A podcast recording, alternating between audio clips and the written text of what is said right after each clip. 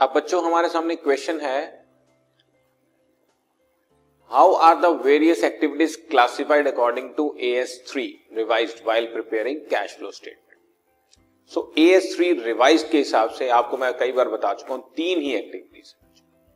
number one activity is operating activity number two activity is investing activities ध्यान रहे, हम बात कर रहे हैं अकाउंटिंग स्टैंडर्ड नंबर थ्री के हिसाब से हमारी कैश फ्लो स्टेटमेंट की क्या categories first operating second investing और थर्ड फाइनेंसिंग एक्टिविटी हमारे पास होती है। Accounting standard number three year 2003 के अंदर रिवाइज हुआ था बच्चों, और 2003 के हिसाब से उन्होंने सारे के सारे जो भी उनको इंफॉर्मेशन चाहिए थी, उसको बेसिकली उन्होंने तीन हिस्सों में बांट लिया। First is operating second is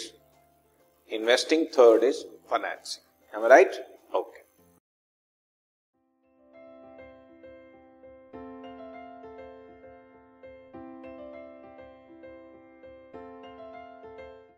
this podcast is brought you by Hubhopper शिक्षा अभियान अगर आपको ये पॉडकास्ट पसंद आया तो प्लीज़ लाइक शेयर और सब्सक्राइब करें और वीडियो क्लासेस के लिए शिक्षा अभियान के यूट्यूब चैनल पर जाएँ।